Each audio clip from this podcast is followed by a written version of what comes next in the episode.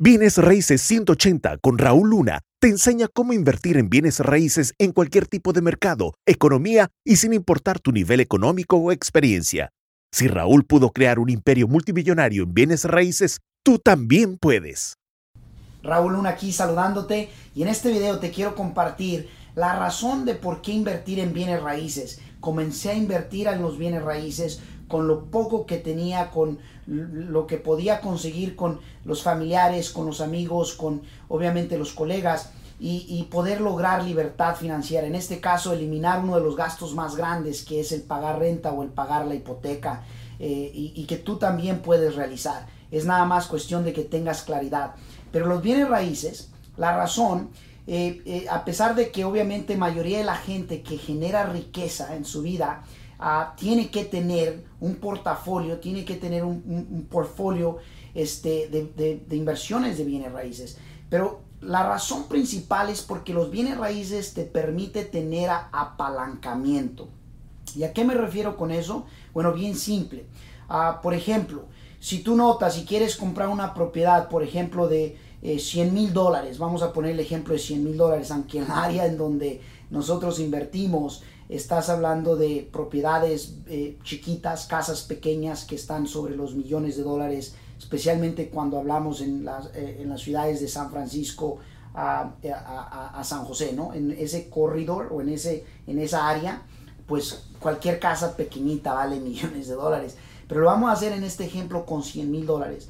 Si tú compras una propiedad de 100 mil dólares y vas al banco a pedir un préstamo, por ejemplo, el banco generalmente eh, te, va, eh, te va a prestar dependiendo tu crédito, tu historial, eh, dependiendo obviamente el, ingreso, dependiendo varios factores. Pero te puede prestar, por ejemplo, dependiendo el tipo de préstamo, etcétera, te va a poder prestar desde un, por ejemplo, 95% de lo que estás pagando por la propiedad de allí para abajo, ¿no? Eh, hay otros préstamos también que, son este, más altos, pero bueno, vamos a irnos con lo como 95%. Es un apalancamiento inmenso.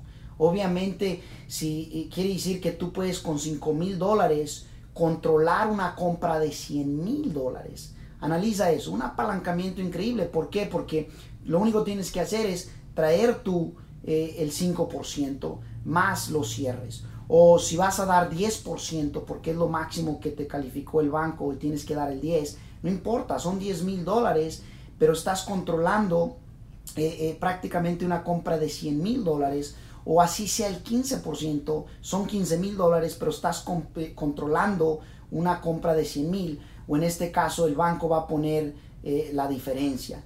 Si tú le haces el pago al banco, Ah, pero, estamos hablando aquí en cuestión de inversiones, ¿ok?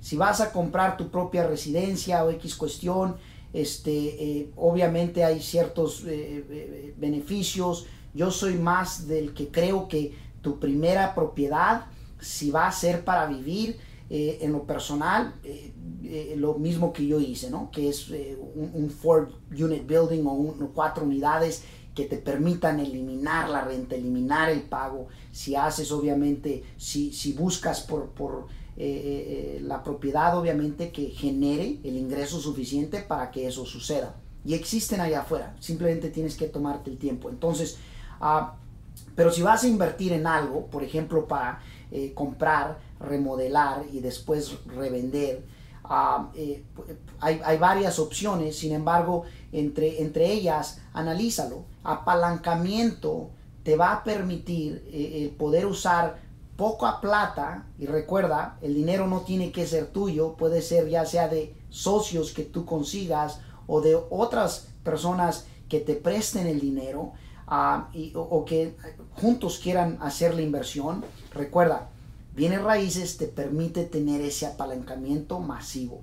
A diferencia que si tú vas, por ejemplo, al Banco de América, o vas al Wells Fargo, o vas al Chase, o, si estás en cualquier otro país, ¿no? El Banco Santander, o vas, qué sé yo, ¿no? Al, al Bancomer, o en donde quiera que estés, y les dices que te den un préstamo eh, personal porque quieres invertir en la bolsa de valores, o porque quieres invertir incluso hasta en su propio, en, su propio banco, pero en la bolsa de valores, te, te, lo van a declinar. O sea, no hay ese apalancamiento, no existe eso. O si les pides, por ejemplo, un préstamo para negocio, generalmente no es tan sencillo conseguir el préstamo como lo es con los bienes eh, y, raíces. Entonces, el apalancamiento es, es, sumamente eh, poderoso. Eh, también porque hay ciertos beneficios impuestos. Mi consejo es que aprendas, obviamente, cuáles son esos beneficios, ya sea tomando algunas clases o, lo que estás haciendo ahorita. Por ejemplo, aquí en Estados Unidos, eh, cuando tú compras, por ejemplo, en este caso, bienes raíces o inviertes en bienes raíces, tienes beneficios de que si es de inversiones, obviamente hay ciertos créditos que, te dan y cada, obviamente cada área o, cada país tiene su, forma de trabajar, pero son muy similares. Entonces, una vez yo escuché de alguien que dijo que la gente que, es dueña de bienes raíces generalmente tiene eh, eh, eh, mínimo un 2% de beneficio de cómo generar riqueza. Y a lo que yo en aquel tiempo entendí es que la persona que es dueña de bienes raíces generalmente es un 2% más rica. Y, y, me di cuenta que no estaba muy en lo correcto, que tenía cierto, cierto, cierta verdad en eso, o sea, del que tiene bienes raíces, pues tiene la oportunidad de eh, eh, en ocasiones hasta pagar menos impuestos. Ahora, no soy contador ni soy abogado, eh, por lo cual obviamente lo que estoy compartiendo aquí más que nada es para información y, educación, para propósitos de información y educación. Sin embargo, eh, eh, te puedo decir que cuando compras bienes raíces que es para renta, eh, puedes pues deducir muchísimas cosas. Hay algo que se llama depreciación, ¿ok? Y la depreciación significa que la estructura, no la tierra, la estructura, después de ciertos años se va deteriorando. So, en este caso, el desgastamiento que esa propiedad pasa te dejan deducirlo de los impuestos. Eh, si es, por ejemplo, un complejo de apartamentos en Estados Unidos, te dan 27 años y medio de deducirlo. Vamos a hacer la suposición en este ejemplo de que la propiedad, eh, la estructura tiene el valor de 100 mil dólares. Y lo vamos a hacer de esta manera sencillo. Si divide 100 mil dólares entre 27 años y medio, estaba buscando por mi calculadora, a ver si, ok, So, tiene 100 mil dólares dividido entre 27 años y medio, significa que viene siendo, permíteme, ok, so 100 mil dividido entre 27.5 años son 3.636 dólares. Eso significa que prácticamente a cada año tienes crédito de 3.636 dólares que no se pagaría en este caso de impuesto por el simple hecho de que eh, eh, el, edificio se está eh, depreciando, se está desgastando y, prácticamente son créditos que te dan. dependiendo del país, dependiendo obviamente los diferentes lugares. Y luego hay otras, ¿no? En Estados Unidos obviamente hay otros beneficios de impuestos y la gente que genera riqueza lo que hace como segunda cosa este, es deducir sus impuestos. Recuerda, recuerda los tres gastos más grandes de tu vida. Número uno es la renta y la hipoteca. Número dos es los impuestos. Y número tres es obviamente lo que uno eh, eh, consume, por ejemplo, la comida, lo que viste, etc. Entonces, si tú haces esos análisis y, y atacamos esas primeras tres áreas, entonces vas a poder generar obviamente libertad de una manera más rápido. Vas a poder obviamente el contar con, con, con, eh, no nada más la libertad, poder generar eh, también riqueza en tu vida y, acelerar el proceso. Entonces, eh, comprando o invirtiendo, mejor dicho, en propiedades de inversión te permite tener ciertos créditos. Ah, yo te sugiero que obviamente te eduques un poco más en esa área y conforme obviamente vamos a estar compartiéndote cierta información, vas a darte cuenta eh, el por qué es importante el, irte preparando paso a paso, ¿ok? paso a paso. En este ejemplo, recuerda, apalancamiento es una razón por qué invertir en bienes raíces. Segunda, porque te da, te permite tener ciertos créditos y ayudarte a pagar eh, en, instancias menos impuestos que el que nada más trabaja en un empleo y luego este, tienes eh, beneficios obviamente también como eh, al colectar la renta, alguien más está pagando por, por, la hipoteca, alguien más está pagando por esa inversión, alguien más está obviamente eventualmente pagando la deuda de ese edificio, ¿ok?